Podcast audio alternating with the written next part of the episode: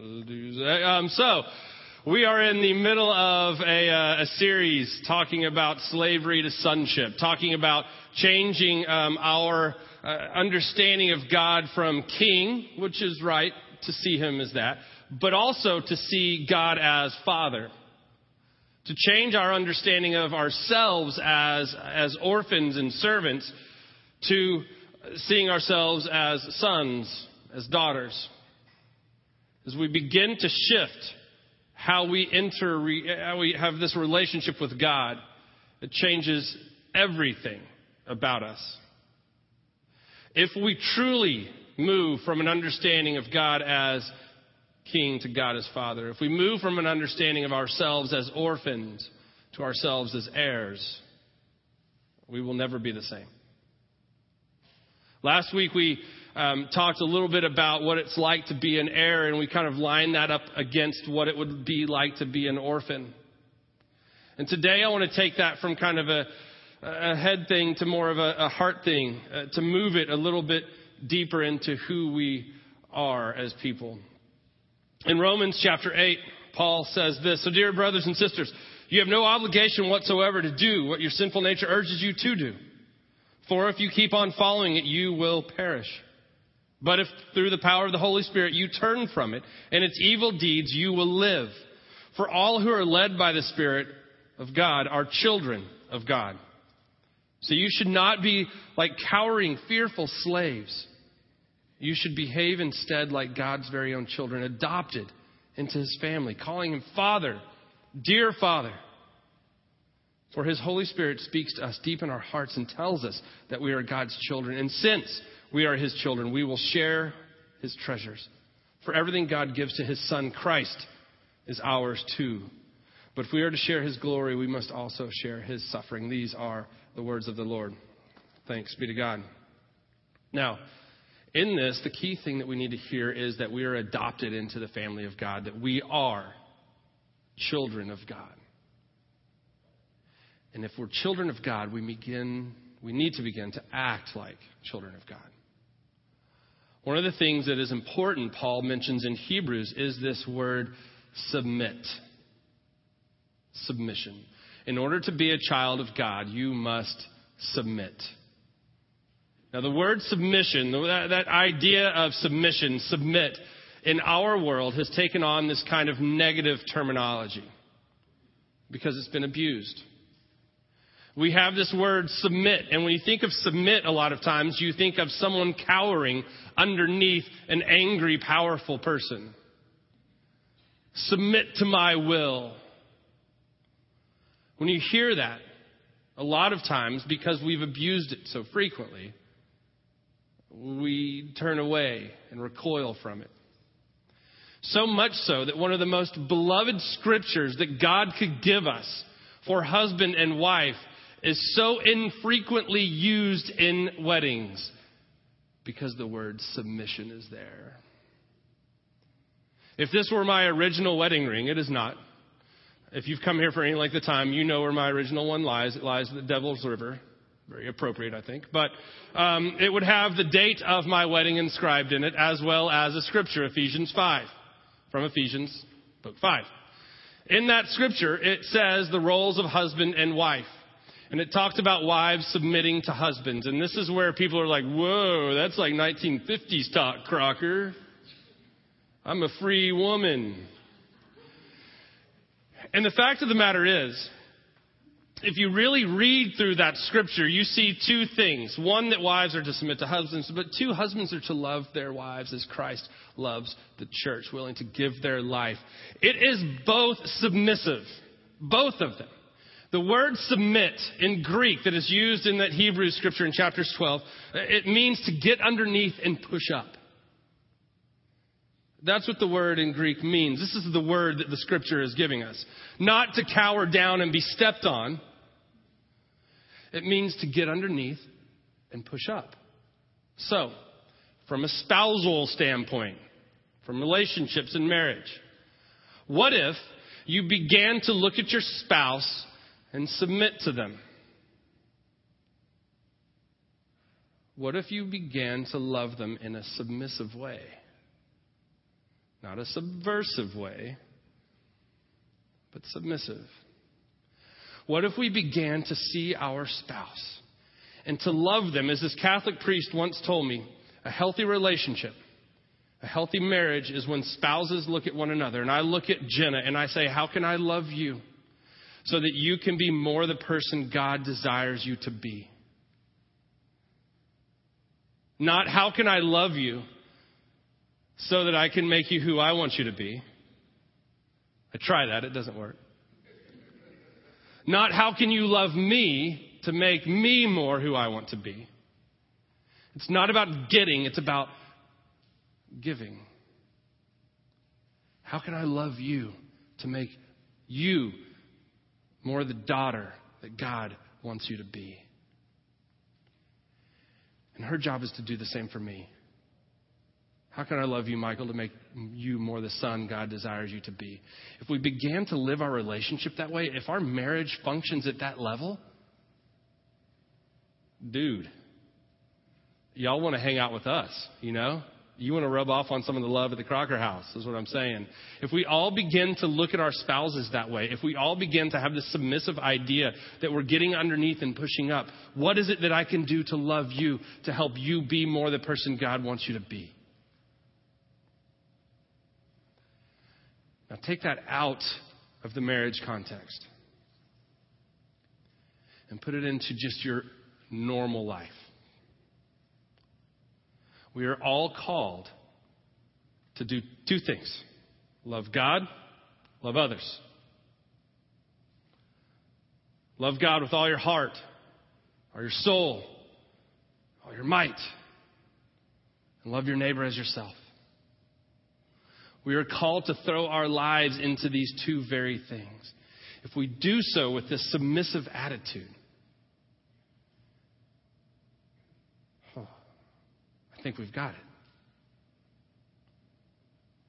There's a great example of this in Scripture. It comes from the book of 1 Samuel. David has been anointed the future king, but in the meantime, Saul is still king. Saul doesn't like this fact, if you know the story, and he sets out to kill David. Now, David runs around and he's got his 600 men, and they kind of move from different place to different place. There's two times, two instances where David has an opportunity to kill Saul. The first one, Saul is camped in this cave. David and a couple of his men go up, and, and Saul's asleep, and he goes into the cave where Saul lies. And he goes up so close that he is able to take a corner of his robe and cut it. And he takes the corner of the robe. And his friends are like, Here it is. Kill him. This is your chance. Kill Saul. He's trying to kill you. He's chasing you up and down the desert trying to kill you. Finally, you're going to be king next. Kill him. Let's get this party started. But what David does is he cuts the piece of the robe. It's probably his prayer shawl, his tzitzis maybe off even. He cuts this really intimate part of Saul's clothing off. And if you remember the story, what does David immediately do? He regrets it. He's filled with sorrow for what he just did and he leaves. And his friends are like, Whoa, what just happened? And David says, That's God's anointed king. He's trying to kill me, yes. But I'm not going against God, so I'm going to get underneath and push up because that is the king that God put in power. The guy who wanted to kill David was still his spiritual authority, and so David submitted. I don't think that any of us find ourselves in that circumstance. But we live in a world in which there are people who have authority over us. We don't necessarily always like it. We don't necessarily agree with it. But if it's our place where God has called us to get underneath and to push up, we need to submit. Here's what happens. When you submit, it doesn't really necessarily do anything for you. It, it, it does. But it does a whole lot more for the person above you. If you come underneath and say, hey, How can I help you achieve the vision that you have?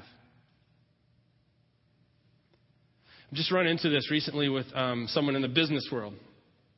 Has a, doesn't go to church here, but um, he and I talk from time to time. He has a pretty high up, powerful job at this company, and um, his boss came to him recently and, and said that he wanted him to change positions, essentially to demote him and to put him out at another part of the company.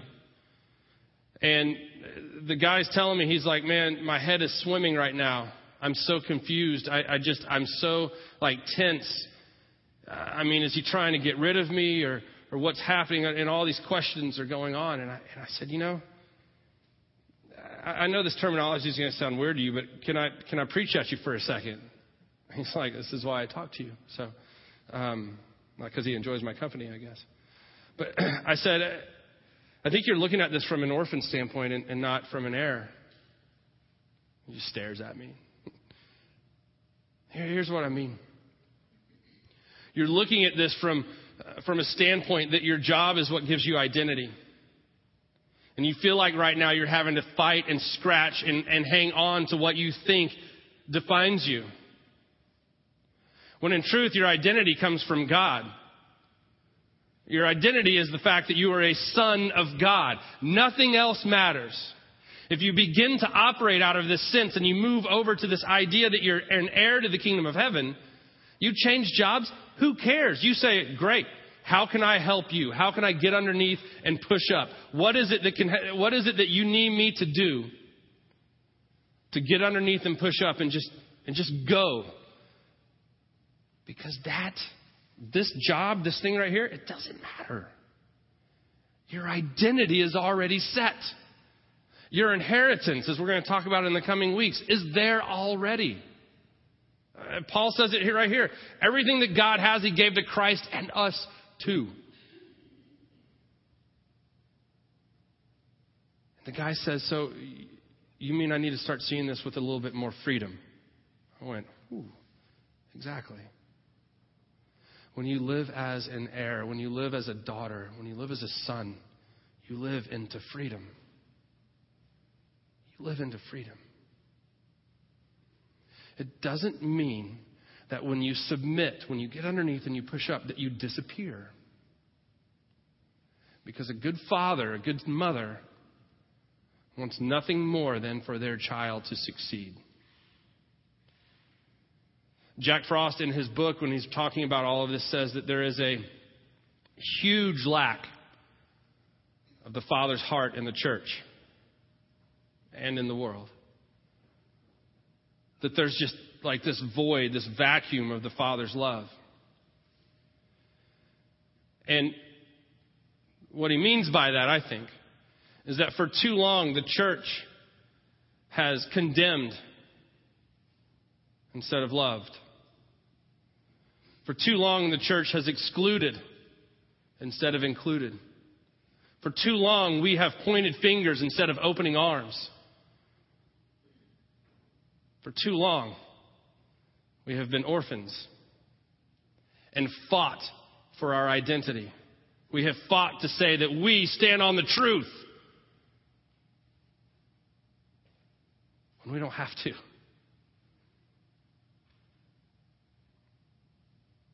We have fought to claim that we're sons and daughters instead of actually living as sons and daughters. In order to be a good father, we need to learn how to be a good child. If you look at Jesus, Jesus always pointed back to the Father. When somebody would shower something upon him, he would always go, Everything I have is because of the Father. Always he would point back. Always he would point back. If we want to be a good father, because he was a good father to the disciples, if we want to be a good father, we need to know how to be a good son, a good daughter. We need to know how to live into this idea that we don't have to fight any longer, that we just need to love, that we just need to submit. And as we become good sons and daughters and we become good fathers and mothers, we begin to shake the foundation of the world. We begin to do as the disciples did after Jesus left them and change the face of the world. That people would get Jesus, understand Jesus, know Jesus, and understand that they are sons and daughters. If you know the story of the early church, they went into these places that were pagan upon pagan upon pagan. And they come in with the love of Christ and they change people's hearts. Why? Because they were good sons and daughters. And then they became good fathers and mothers. The first thing we need to realize as, is that we are no longer orphans, but we are heirs to the kingdom of heaven. That we are sons and daughters. We need to realize that we don't have to fight any longer. And we need to change the way we interact with one another. As we begin to see these relationships no longer as people who are our competitors in this world, but who are our brothers and sisters. We begin to see one another through the lens of God. And how can I love you to make you more the person God desires you to be? Let us pray. Gracious Heavenly Father, we thank you and praise you for the examples that you have given us, for those spiritual fathers and mothers who have loved us, Lord, who have loved us in times that we probably didn't deserve love. We thank you for that. God, we thank you that you gave your son Jesus as our ultimate example. That as we study his life, we mirror his life, that others might know of your glory, that others who are in darkness might see light, who are in pain might find hope. God, help us to have the courage and the discipline to walk away from a life of orphan and to move into a life being a daughter, being a son of yours, our Father. We ask this in Jesus' holy and precious name. Amen.